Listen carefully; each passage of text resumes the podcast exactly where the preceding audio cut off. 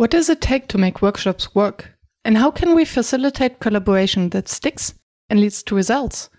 My name is Myriam Hadnes, and with the Workshops Work podcast, I'm on a mission to find the magic ingredients that make workshops work. Today with me on the show is Heleen Kuiper, and we explore how we can go from power hierarchy to purpose hierarchy through the means of holacracy. So stay tuned. Oh, and by the way, if you don't have pen and paper at hand to take your own notes because you're commuting or exercising, why don't you just enjoy the show, visit workshops.work and download my one page summary. So now enjoy the show. Heleen. Hey, Myriam. Welcome to the show. Thank you. Thanks for having me. For the second time. I apologize. Last time we recorded the interview, I realized that I forgot to switch on my own microphone. So now I have the joy to have you again. Yeah, well, I can deepen my yeah. learning and see how much I remember from last time. well, I don't, so it's just uh, all new. okay, great. And we're going to talk about the concept of holacracy and how you can use it for your facilitation practice and for organizational change. And maybe before we dive into that topic, you can give us a short introduction. What led you to facilitation and to holacracy? Yeah. So, what's your story? I have to think. I've been working in organization development for about 12 years now, I think. Mm. And before that, I've done a lot of work in personal development, which for me is pretty much related because I think mm-hmm. that organization development should lead to more consciousness in organizations and yeah. personal development is also about more consciousness in yourself. And at the end of the day, an organization is primarily a group of people. So, so the more people are developed, the more consciousness there will be in the mm. in the organization, I believe. And of course, when you are in organization development, you will start facilitating groups as well. So mm. that's how I came to um, to learn about or, uh, about facilitation. And um, yeah. So, would you call yourself a facilitator? Well, it's not my primary job. Mm-hmm. It's one of the means I use mm-hmm. to help organizations transform, mm-hmm. but it's not necessarily the, my main topic. Yeah, I can see that. And as I say this, I'm thinking, is that true? Because I teach people how to facilitate meetings, mm-hmm. and then you are not facilitating workshops, but you're still facilitating processes. And also the people I teach I teach them how to facilitate the yeah. process. So I guess then I am facilitating. yeah, and I think facilitation is also not only about the process but about group collaboration. Mm-hmm. So how do yeah. you, how do you make it easy for them to go through a conversation? Through yes, exactly. Yeah, conflict. Yeah. So maybe I am a facilitator. Yeah. Yay! One more. so when you teach how to facilitate meetings, what are the key things that you would emphasize? Well, when we use holacracy, mm-hmm. what is important is that it is about the work. It's not about so that's that's really different from other types of facilitation. Uh, when you facilitate holacratic meetings, it's about work that needs to be done, mm-hmm. and it's not about people feeling good or mm-hmm. about well, primarily that. So that may seem pretty cold to some mm-hmm. people, but it's really it is meant to make the work work and to achieve something, to create something in your organization. And so that's one of the things we focus on. Like, what are we here for? What do we want to create? And then from that, it's a lot about what do you need to be able to create that? So the interesting thing is in a holacratic meeting, you're hardly ever talking about how do you feel? Do you feel hurt? Does this really help you? Well, that sounds re- really weird when I say it like that, but the facilitator is not concerned about how do you feel as a person in this mm-hmm. meeting? Or well i have the feeling that the answer you got is not going to help you mm-hmm. because you really give that account that responsibility to the persons themselves. Yeah. Because the, the the key idea is that people are adults and that they can take care of themselves. So me as a facilitator i'm only taking care of the process and not of the people them of the people. And it's interesting because very often when i talk to coaches we struggle to really find the fine line in the difference between facilitation and coaching.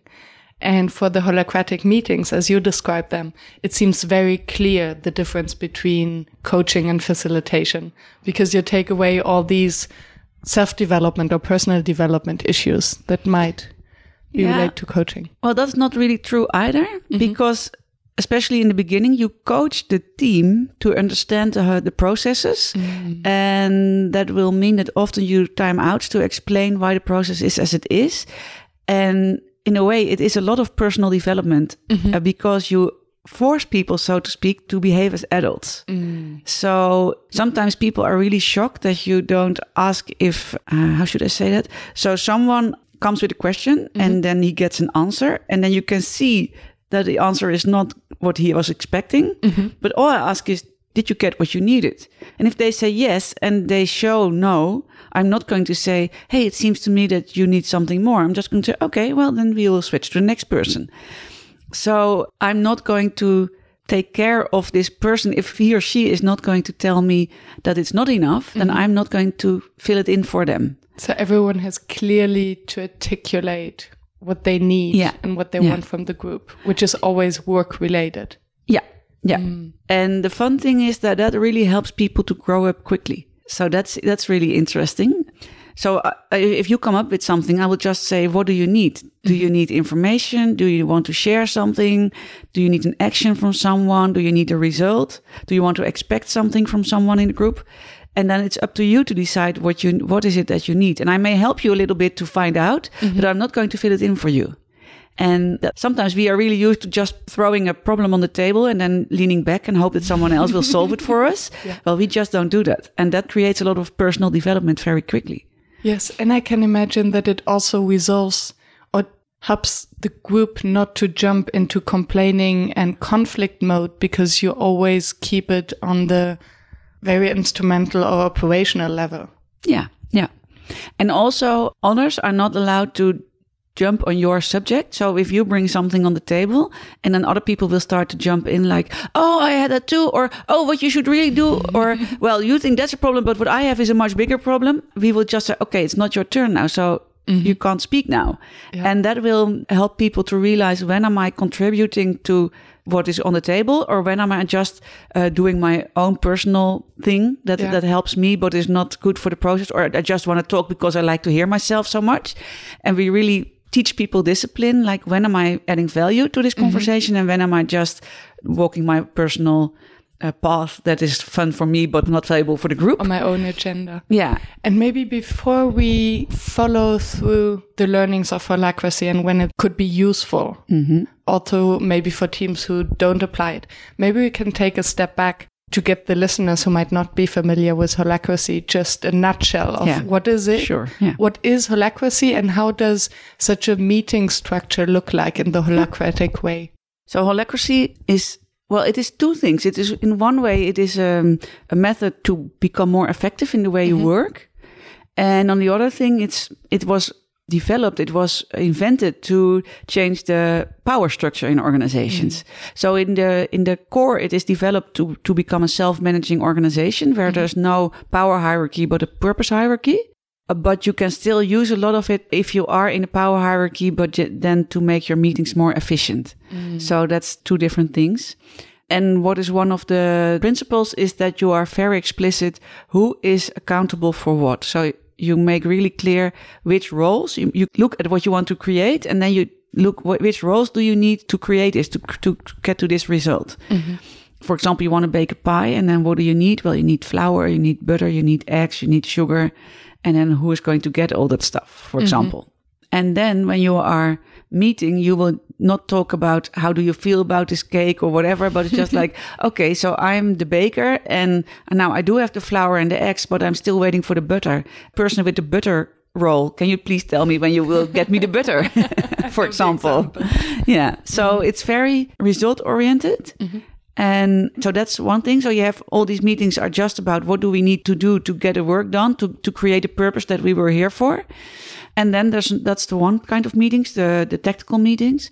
And then we have other meetings. They're called the governance meetings, and they are a kind of an agile system for the the way your organization is structured.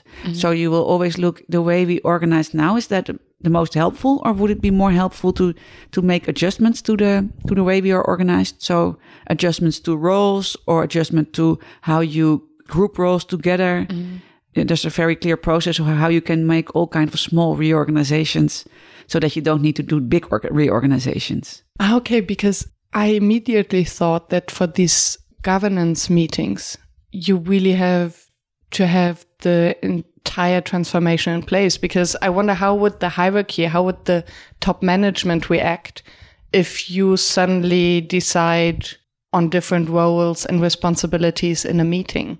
Yeah, that's a that's a thing. Yeah. so if you're still in a hierarchy, it would be the most easy to start with the tactical, mm-hmm. and even that would be the tactical meetings. If you just use the um, what do you need to to go on with your work, that's mm-hmm. pretty easy to to start with. Mm-hmm. It gets already more complicated when you become explicit about roles, mm-hmm. because then you will start say I will say, for example, well, yeah, you don't have that role, so why do you want to ask that from me, or I don't, I cannot ask that from you. So you already start to make a distinction: who can you ask something from, mm-hmm. and who can't, and also who has a say in something. Because you also say, if you don't have that role, then it's not up to you to decide on this, because it's my role, and I have the authority to decide on this.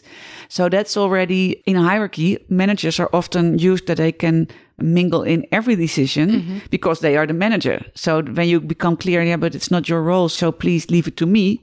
That's already quite challenging in a hierarchy. And from what I hear, I have the impression that the roles must not necessarily match the job description, but a Yeah. role is more in a in an agile way, depending on the project that you're working on, right? Yeah, exactly. Yeah. So you make roles depending on the work that has to be done, mm-hmm. and people can have several roles. Like you can have 10 roles or 15 roles, or it depends on your organization. And you can also have roles in different circles, in different teams, so to mm-hmm. speak. Because you can have a role in the, the operational work that your organization is about, mm-hmm. but it can be that you also have a role in onboarding new people. And you may have a role in organizing the, the Christmas party, for mm. example, or you can have a small role in finance or in the social media, whatever. So it's not one discipline necessarily. And mm. a role consists of account, a purpose. Why does this role mm-hmm. exist? So it's not like free roles, but it's really clear like I'm the social media planner or mm-hmm. I am the customer dialogue expert, for mm-hmm. example, when you are working in a call center, for example. So it's a very specific role with a purpose and a, a number of accountabilities. And that's what you are accountable for. Mm-hmm. And that's what people can expect of you. And then from there, it's like it's your little business to make sure that this, the accountabilities in this role are just executed as well as possible to serve the purpose of that role and to serve the purpose of the bigger whole of the team, of the circle, whatever. Yeah. And I can think of so many conflicts that can arise when you try to implement such a new way of collaboration. And what are you thinking of? What kind of conflicts?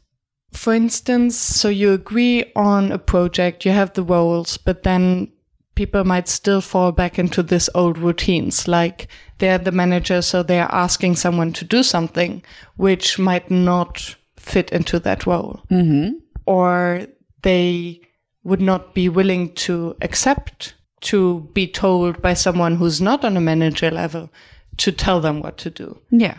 So, what would be the prerequisites for you? What do does Hmm. an organization need to commit to in order to work with you? Yeah. Yeah. Well, when we get hired, organizations are, they want something with self management. And it depends a bit when we get into the organization. Sometimes they really see the light and they want to become self managing and we start from scratch. But often they started to get rid of the managers without putting anything new in place. And then they found, find out that it doesn't really work because if you skip management, but you don't create something new, you get a problem that the people who are left without a manager, they don't have a system how to take decisions. That's Uh. Yeah, well, or anarchy, or nothing happens because they just keep talking and they can't decide because nobody has a bigger say than someone else. and nobody wants to take the risk Yeah. to take the lead. So that's what happens then mm-hmm. often that they just keep talking and talking, say, well, you know, nothing happens. We don't know how to move on. Or some things happen and some some work is done and some work is left because nobody likes to do it. Mm-hmm. So it's it's pretty complicated if you don't have a decision making system and you don't have a man- well manager is one decision making system mm-hmm. of course it's hierarchy. Yeah. So if you skip that but you don't put something else in place then you have a problem. Mm-hmm. So then you either have to decide for democratic system where it's the majority decides, mm-hmm. or you do, for example, the deep democracy way in which you come to the majority and then you ask the minority what they need to, to join you in this decision. Mm-hmm. Or you do, for example, the advice process where you say someone can propose something and as long as there are no big objections, we will go on. And if there are big objections, we will integrate them to get to a better decision. But if you don't have anything, yeah, then how do you decide? Most of the times you don't decide. Yeah. So either we get in an organization when they start from scratch and we can just help them to build the system, so to oh, speak, beautiful. or we will be asked once they are in a mess and then we are mm-hmm. asked, asked to help them to clean it up. But then most of the times there is a choice for self-management already, so that makes it easier. However, sometimes we are asked by someone and then find out that other people in the organization uh, don't agree with that or have mm. different ideas about it. Yeah, well, and then you get into a lot of uh, things that need to be sorted out. So, what I learned from the past is that it's very important that you know who is giving you the assignment mm-hmm. and why, what do they want to achieve with it. And also that you have like a, a team, a transformation team with which you can decide on all the things that you find along the way that are not in line with self management and that you mm-hmm. have to decide upon how far do you want to go? Do you want to mm. go all the way in self management or do you want something, well, less radical maybe? Mm-hmm. So you have to have people that are allowed to decide on that. So these would be internal people, an internal transformation team.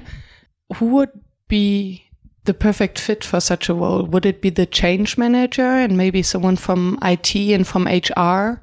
Oh, it depends totally on the mm-hmm. organization. It depends on who is in charge, who is allowed to decide. Mm-hmm. And sometimes you see that there is will be a, a, man, a line manager, an, mm-hmm. an, um, a director or whatever, and that he or she will will bring people from HR on the team or business improvement consultants, for example. If there is already a way of working, you might need people who are of the existing way of working because you will develop that way of mm. working into something new and you have to need to have them on board as well. So it depends a bit on the situation. And now a hen and egg problem comes to my mind because you mentioned that um, sometimes organization would just get rid of the management and then they create this vacuum where things happen which are out of control. On the other hand, if you implement the self-organizing system and set of rules how to define roles and responsibilities, then the management might revolt because they're losing power. So where would you start?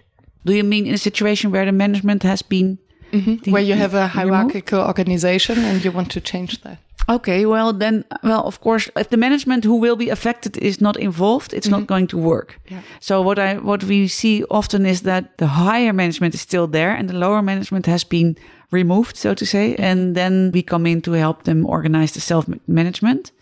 Sometimes the even higher management doesn't even know that we are doing that. So we, we find all kind of, it's a whole spectrum of um, go, totally going for self-management or just trying to solve some organizational problems because some management has been uh, removed. So it's, uh, it's, it's very different per situation. But for the old management, there will there's there are new roles. It's not that there's nothing to do for them anymore. Sometimes we will just define their management roles into explicit roles like vision creation, stakeholder management, uh, product ownership. Sometimes even stupid things like um, registration of people who are sick, because that's they are the only ones who are allowed to do that in the system. So we say, well, that's uh, that's very funny because often when you really write down what are the roles of management, it's a lot of administrative stuff. It's not leadership; it's more administration. Mm. So, so when we start to write that down, it might be a bit painful that you think you are a cool manager, and it turns out you are just doing the administration of the team. So that's one thing you can just write down. So what do you actually do in different roles? Uh, sometimes they will start doing the real work between brackets, like development or well, the work that the other people do, but they will start doing that again. And that's may- maybe much more fun than filling all these spreadsheets and uh, you know running after all the finance. Uh, sometimes they will just do other work in the organization.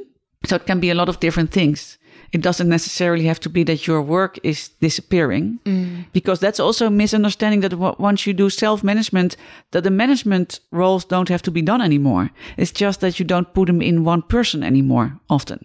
Mm. So you still need for example one of my clients now in the team there's one who is responsible for the for uh, sickness. So if you get sick she got the role of uh, sickness coordinator. Mm-hmm. so when you get sick you call her. She will be in touch with you to see when you can start working again. If you have to reintegrate after a long sickness she will look in the team who can uh, what kind of work you can start doing that is not too too heavy that mm-hmm. you so so for example i will be in a team meeting and she will say so and so is coming back after sickness. What kind of work do you have at hand that she can start with, for example. So she will do all that work that used the manager used to do, and she's now doing that. Someone else is now doing the, the planning of the team. Someone else is um, now responsible for certain KPIs, mm-hmm. and she will also talk to people who don't meet the KPIs to see what they need to improve. Mm-hmm. So you see that all these things that used to be in one hand are now spread in the team, and but they still need to be done. It's not that it doesn't need to be done anymore. I can only imagine how enlightening it can be to suddenly realize all these to dos that you have. Because I think very often in a day we do things without really realizing that these are things that we actually do and that are important to the organization. And then to rethink whether it's actually us who should do that or someone else, how we can delegate so that it fits the role. I think it's a very interesting thought process for a team in general. To, to be clear about roles yes. and and the to dos, the actions yeah. that are related to the role. Yeah. And still, I wonder. I would like to come back to something you said before. You mentioned, "Oh, this might seem cold mm-hmm. as a process," and there's one aspect of meetings that we often neglect is this feeling of belonging of having a team. So this warmth. How do you create safe space and this warmth around a holacratic system? Or maybe you don't need that because, well, no. I think everyone needs warmth. Yeah, yeah. well, I think a safe space and warmth are not necessarily always at the same moment. Mm-hmm. mm-hmm. so I think Holacracy creates a safe space because the meetings are very clear. So what you don't have anymore is that when I bring up a topic that someone else will hijack it and mm. at the end I think, okay, I had a problem, but now someone else's problem is solved. So mm-hmm. so because you are very explicit about that, it creates more safety, I think. Yeah. Also for some processes we have we do like rounds. Mm-hmm. So everyone gets a say and not necessarily the, the people who speak the loudest. Mm. So also the people who are more quiet or more introvert are invited to give their opinion to to share their ideas. So that makes it more safe, I think. That is all about the content of the work. So if so you I'm sure absolutely agree with you that you also need the social stuff, mm-hmm. you know. But we say the real holacratic meetings are meant to get the work done. Mm-hmm. The social aspect, the the people together, the the yeah the we space, mm-hmm. that's a, on a different moment. So mm-hmm. we say we don't say you shouldn't do that. It's just that the holacracy doesn't organize it and that you say, but we don't do that during a meeting that we have to get the work done. So you can, for example, people say, well, we, we missed the chit chat. Well, just come in 10 minutes early and do the chit chat before you start talking about the work that needs to be done. That's so pragmatic. Or yeah. stay 30 minutes longer and yeah. do the chit chat then. Yeah. Or have coffee together before you start your meeting or have lunch after you have your meeting. But just the moment you start to mingle chit chat and the work that needs to be done, you force everyone in the meeting to join you in your in your chit chat, mm. even if it doesn't contribute to the to the work that needs to be done. And that's where a lot of frustration comes from, yeah. and then people tend to hijack the meeting. Yeah, yeah. So it's not that we don't think it's necessary, but we just separate it from now we are working and now we are mm. socializing. Yeah. And it reminds me of something that um, Alison Coward mentioned in an interview that in an organization, they then came up with the concept of venting meetings. So they would meet once in a while just to vent because it sometimes just feels good to complain. Yeah, yeah sure. And then they had a meeting just for that. Yeah. I think they moved it then to the pub at one point. Oh, yeah. that's better. yeah. Yeah. And the interesting thing is that once you start working holacratically, it also becomes very clear where on the social level things are not working well in a team. Mm. So it's very funny that somehow you can hide all the animosity between people and all the people who are don't, who don't really comply with what you are up to as a team. That can be, when you mix that with the content of the work, it can be hidden. Mm-hmm. And the moment you start to be very clear about the content of the work, it's just like the mud goes down in the glass of water and you can really see if the water is clean or not. Mm. So that's what I always see is the moment you start with holacracy, it becomes more clear what needs to be done on the on the team level, on the social level. So team coaching becomes more important then. Because you clearly, or you force every individual to be clear of what has happened and get rid of the story that they're telling themselves around it. Yeah. So if you ask, what do you need? Then you have to come up with something very tangible. yeah, exactly. And it's not about how an action of someone made you feel, but how Yeah. it impacted you. And also when you start to work with these roles and you become very clear who has accountability to decide on things, mm-hmm. It becomes clear where you don't trust each other. Mm. If people, for example, the whole time they want to check on each other, then you know that there's, there's a lack of trust. So that becomes clear. And also every circle, every so we work in circles in holacracy. Mm-hmm. Every circle has a very clear purpose. And you also start to see when people don't want to do the things that contribute to the purpose, but just want to do what they like themselves. Mm-hmm. So for example, I worked with one organization, it was a project organization, and they wrote this beautiful purpose. And then it became clear that some of the projects they were doing for the customers contributed to this purpose and other projects didn't. So the the obvious thing would be to to stop with the projects who didn't contribute to the purpose. Mm-hmm. But some people simply refused to do that. They said, "Well, this is the purp- the project I like, and I don't like that project, so I don't want to do the project that's that contributes to the purpose. I just want to do the project that I prefer myself personally." And then it becomes a hobby. Yeah, and that became very clear. Yeah. So that is really, well, that kind of stuff mm-hmm. really comes to the surface at the moment you start to become so transparent about Yeah. everything. So, if, for instance, you would encounter a trust problem, trust issue in the team, would you then just ask, okay, what do you need in order to trust this project to be completed or this person to do whatever they need to do? Or how would you approach? Yeah, that's that depends a bit from what viewpoint you look at it. Mm-hmm. So, as a holacracy facilitator, so if I really just facilitate the meetings, mm-hmm. I wouldn't do anything with that. Mm-hmm. But as an organizational development expert, I would work on that as well. And so you can either use team coaching tools to to discuss the trust issue in a team. So that's really it, holacracy doesn't solve that. Let that be clear. So, but it doesn't mean that you don't have to solve it. But then Yeah. you you you take it from a different um, discipline, so to speak. So you could talk with the team about trust, but you could also ask, yeah, in the team. So what do you need to to continue working? Or there can be all kind of different stuff that you do. So there's not one answer to that. But you don't, uh, as a facilitator, you don't address it in the meetings. However, anyone who has a tension about this in the meeting can bring it up. Yeah. And then it's up to them what they need to get it solved. So I'm not going to fill it in for them in a holacratic meeting. Okay, so in a holacratic meeting, if someone says, I don't trust this person to give me the input that I need to finish my task, then you would ask, okay, what do you need? Yes. So it's not about the trust, but it's what do you need? Yeah. And then, okay, I need this person to send me status reports. Yeah, exactly. Yeah. Yeah, you can just ask for the status report. Mm-hmm. Or maybe you need to have a discussion with this person to find out that you're on the same page. Yeah. Okay, so what's the next action? Plan the meeting. Yeah. Or maybe you need uh, a coach to help you to sort it out. Okay, so let's get this meeting with this coach organized. So what's the next step? Find a coach or plan it or whatever. Yeah. The beauty of this structure and also to go round that everyone gets to say something, I think is that it really literally flattens the room because everyone gets a say.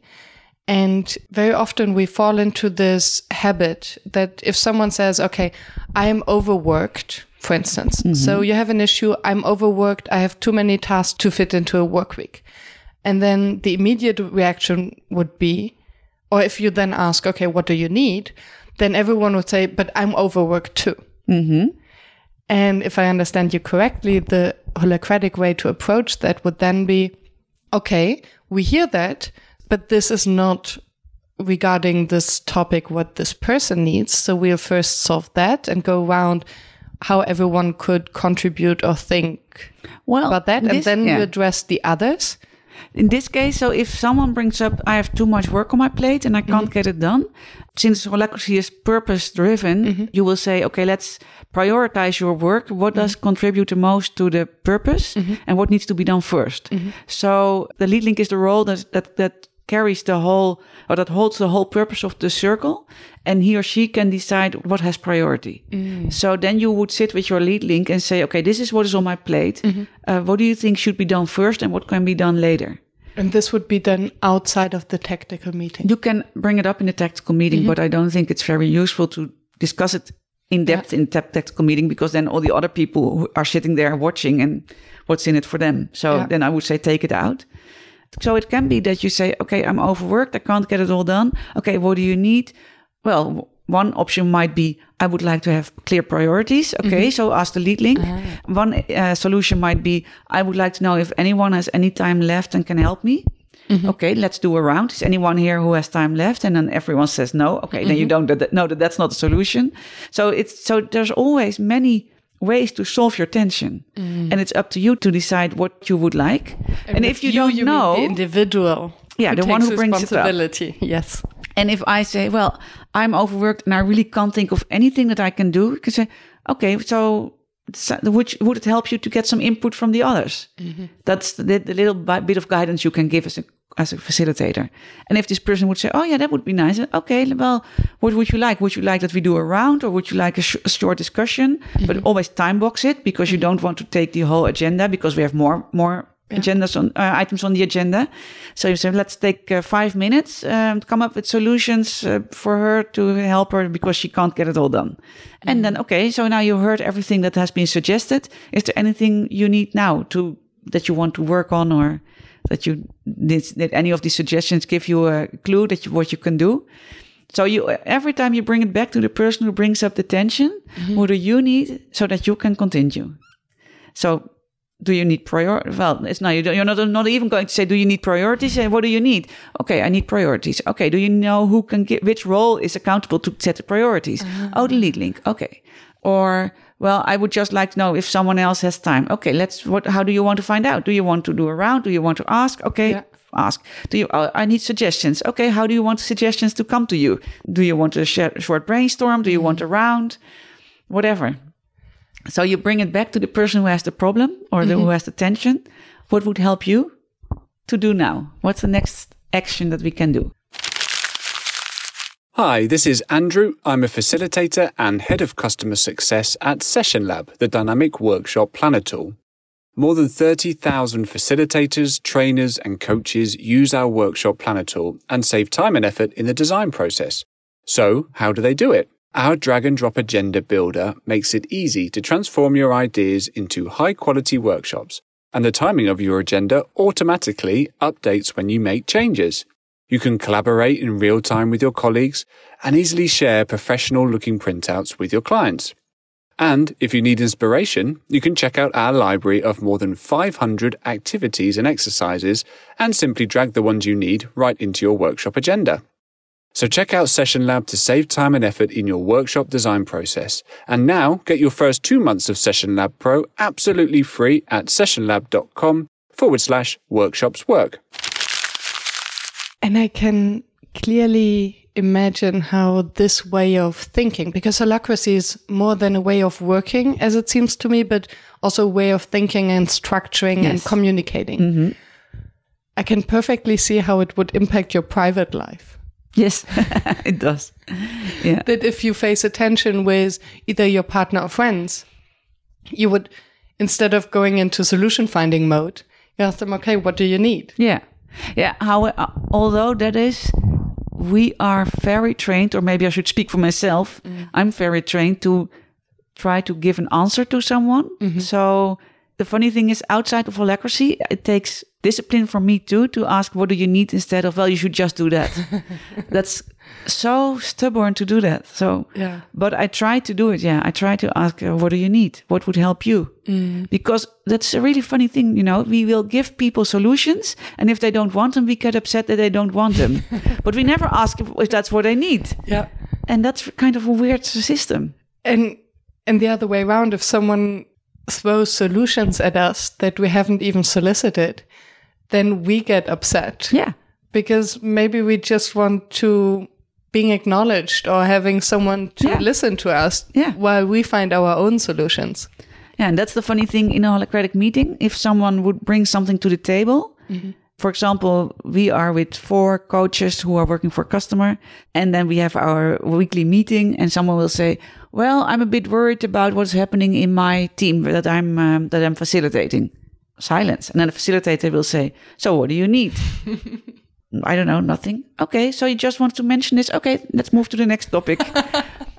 And love it, if you yeah. need something, ask for it. But if you're not going to ask for it, you will not get some. We will not jump in and say, "Oh, maybe you should try this," or maybe uh, you should uh, look what I did, or whatever. No, we will just leave it to you, which is sometimes really awkward. but it's also kind of raising you to become an adult and take responsibility. Yeah, it's empowering. Yeah, it and I think even in the private context, maybe you would put more warmth in the way you're asking the question of what do you need. But I think to play it back to your friend, your Mm-hmm. friend who's complaining about their relationship or whatsoever, and you ask, so what do you need? Yeah. Then it helps them in their thinking problem. And if you just listen, this is all you can do as a friend and Yeah. maybe worth more than sharing ideas Yeah. of what they should do. That's it's so helpful, really, because it it's interesting. So- Somehow in your brain, the moment someone asks you, "What do you need?" you are moved from a victim perspective to a creator perspective, and it's amazing how quickly that happens. Yeah. So that is really, um, yeah. If you would just take that from holacracy, and it's not even from holacracy; it comes from the the empowerment dynamic. It's called, and holacracy uses that as a as a basic principle. And the the empowerment dynamic is the counter thing of the drama triangle. So in the drama triangle, you you are the victim, and someone is either trying to rescue you or to persecute you. And the empowerment dy- dynamic is changing that into coaching someone or challenging someone. So the moment someone starts to talk about something that's not the way they want it, you just ask them, what do you need? And how are you going to do that? To put them in an active position instead of a victim position. Mm-hmm. And that, it works like, like crazy. Yeah.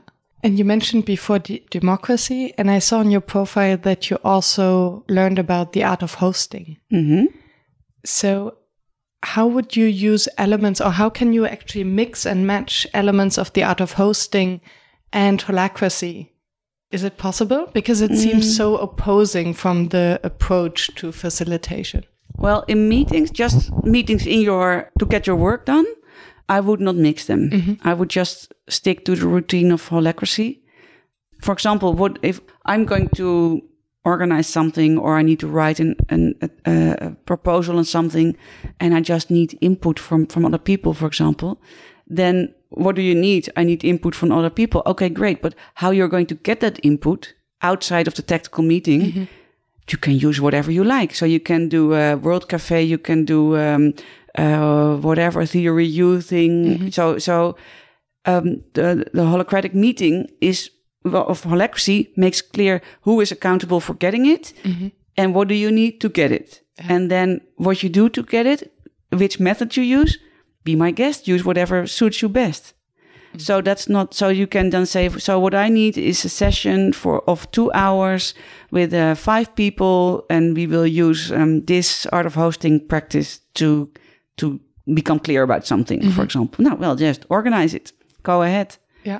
And talking about practices, one question that I always ask my um, my guests is, what is your favorite exercise or your favorite practice that you use maybe outside of the holacratic tactical meeting? Well, my my favorite is the check-in. Because check-in, well, it's also a big thing in deep democracy, but also in holacracy, and they are not completely the same. But uh, the what I really like about it is like you put your finger in the soup to find out how hot it is, so to speak.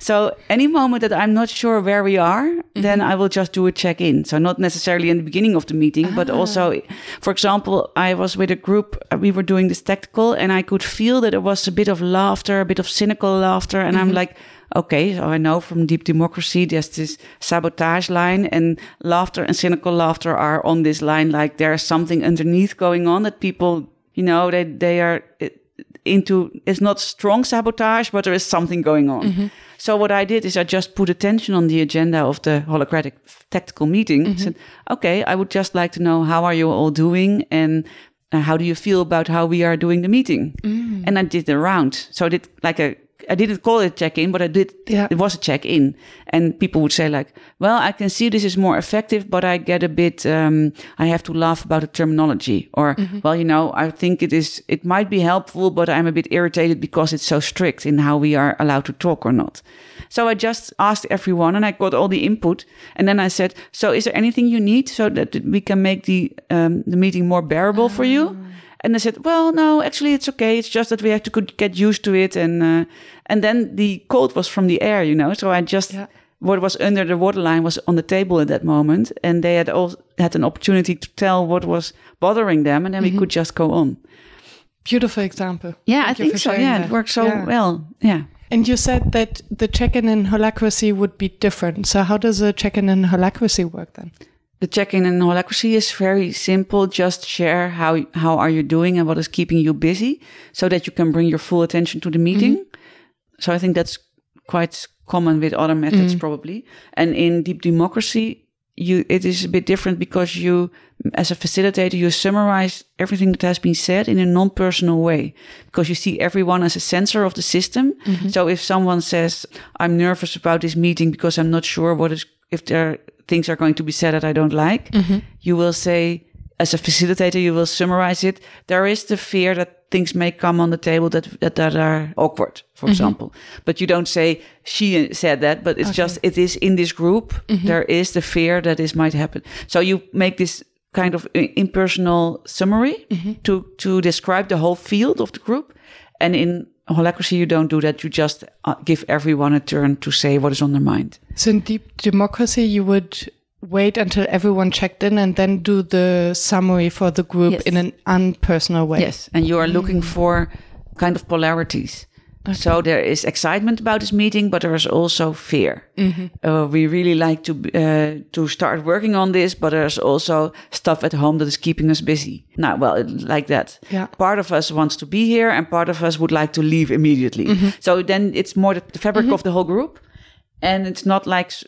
So, so the people who mentioned it, they are kind of mentioning it for the whole and not for themselves. But apparently, they feel it, so they bring it in. But it's not necessarily that others don't feel it. So it becomes a reality without Yes. Yeah. judgment. Yeah, and then you can also be aware of what is not mentioned. So if mm-hmm. everyone is saying that it's such a pleasure to be here, but you always there's always something that doesn't want to be here. So you know that it's not said. So what is going on there? While why nobody says out loud that it's also you know this is taking a whole morning. Why do we have to spend the time here? For mm-hmm. example, I have so mm-hmm. much work to do, and I'm spending a whole morning in the session.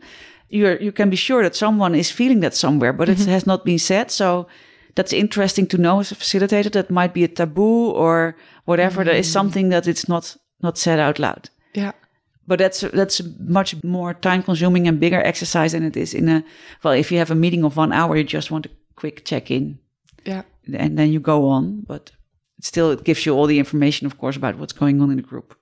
Very interesting to mention the differences in the um, approaches. So, for you, with all your experience with the different methods and having facilitated all kinds of meetings in conflictual situations, what makes a workshop fail? I have to think because I'm thinking when I do a tactical meeting, it's not really a workshop. Well, what makes a workshop fail? One thing that comes to mind to me is if there's no room for the opposite view. Mm-hmm.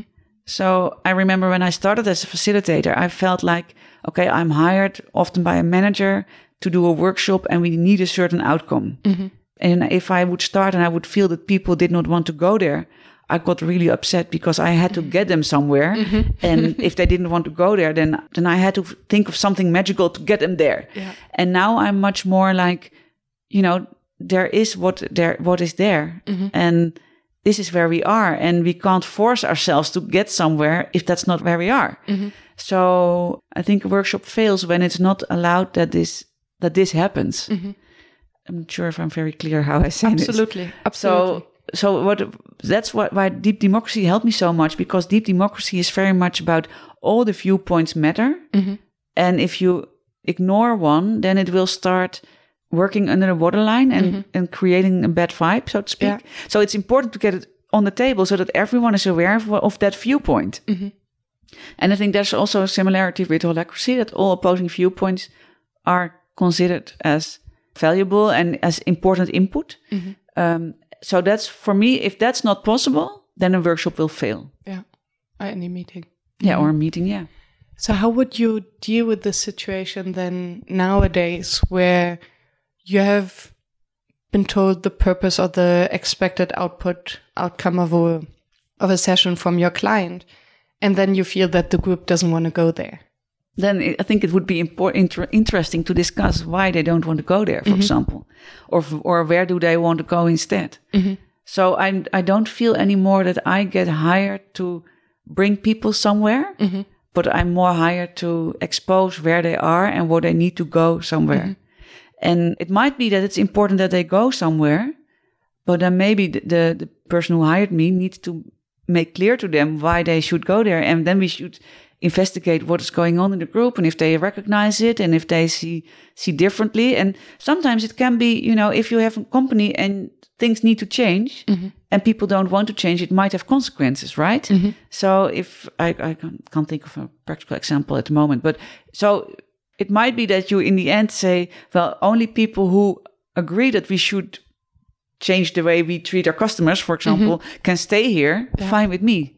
Or um, even a new IT system. Yeah, for example, Using yeah. a new tool might be and yeah. some people might feel Yeah. resistant to Yeah, so it can be that we say, okay, guys, we have this new IT system and we all need to use it. And you can use a workshop to find out what is holding people back. Mm-hmm. But if people really don't want to comply, yeah, then then the conclusion might be that you cannot work here anymore. Mm-hmm. That could be. But that's something else, and that I am forced as a facilitator to make everyone want to use it. I can't do that. It's impossible for me to do that. You're not a magician and No, no, and you cannot force people no. Like especially when you're going to leave the room anyway assuming that they will stay in the organization you leave Yeah.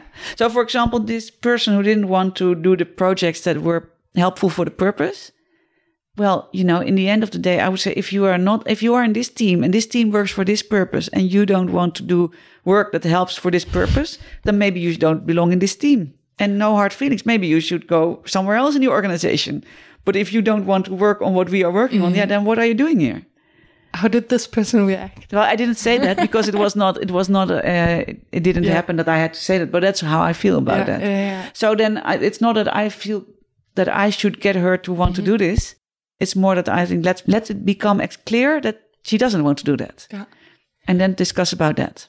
how important is it then that this client or the manager is in the meeting to really experience and to see that the group is not going there or can it also be add difficulty I think I think it depends very much on where mm-hmm. we are and what the topic is. I'm going to facilitate a workshop in a few weeks with a team, and they have to discuss. There's a new direction in that organization, and they have changed the teams, and they have their new purpose, so to speak, and they mm-hmm. have to discuss. So, what do we need in the way we structure, in our how we cooperate, and in our personal behavior? So the the it, the we, and the I, so to speak mm-hmm. um, I think it would be helpful if the manager is not around because then they can speak freely and you know they don't have to yeah they don't have to fear that or they don't have to censor themselves. Mm-hmm. I think it is important that he is there to put in the beginning. This is where I believe we should go, and do you recognize it? Mm-hmm. I think he should have that conversation with them. Maybe he should even say, "Well, it's not an option anymore. This is where we are heading, and if you can't deal with that, then we have to discuss about that." yeah but then after that i think it's okay that he leaves and that we discuss with the team so if this is where you are heading what do you what needs to mm. be done Yeah. And so that he or she really drafts the outlines, what's in Yeah. and what's out, what can we change, what can we discuss, and what is basically a waste of time to discuss because you cannot change Yeah. it anyway. yeah Mm. and it depends a bit of course but this is a hierarchical organization. So then Yeah. you have to there's a manager who can decide. Yeah. and also in even when you are a self-managing organization you will always have like a, the bigger whole that will mm. decide for the smaller whole because if mm. your organization is working on whatever and then marketing is supposed to contribute to that goal and then not, marketing cannot say by itself well we will do something completely different so so then there's not a power hierarchy but there's still the the purpose hierarchy that mm-hmm. will decide what, yeah, what, what you are there for as a group. Purpose hierarchy. I love it. I love the concept. Yeah, it's wonderful. Yeah. yeah. Yeah. We're approaching the end of our conversation. And I just wanted to check with you whether there's something that you would have liked to share that you would like to share that we haven't touched upon yet. I have the feeling that we have a completely different conversation than the first time. Absolutely. but I'm th- trying to remember if there was something we talked about then that we should cover. I have no idea. Do you have anything? I'm very happy with this kind of conversation and how it went. We covered a lot of things. I think so. And yeah, we went a long way. So if someone fell asleep after minute one, just woke up but doesn't have time to listen to the entire show, what you would like this person to take away? The power of treating everyone as an adult in your organization. And by doing that, by being very explicit about, okay, so if you have a tension or a problem, but tension is a nicer word because that gives the difference between how it is and how it could be. Mm-hmm. What do you need instead of me deciding for you what I, what solutions you should try? So that's one thing. Asking people what I need, being explicit about how you make decisions in your organization, and to what goal, what purpose do you have? I think that's that's the stuff that I really like the most about holacracy. Thank you so much for sharing all your experience and expertise and for all the example. I think that there's so much we can really implement and use to our daily facilitation practice without changing an entire organization. yeah, I um, think so. And yes. yeah, be more aware of the way we communicate. Yeah. Awesome. Thank you. Thanks Thank for you. having me again. Thank you for staying tuned and listening to the show. I appreciate your attention as I know how busy you are. If you enjoyed it, please subscribe and engage by sharing your comments and thoughts, and visit workshops.work to download the one page summary. I'm looking forward to seeing you back at the next episode, and I wish you a fruitful day.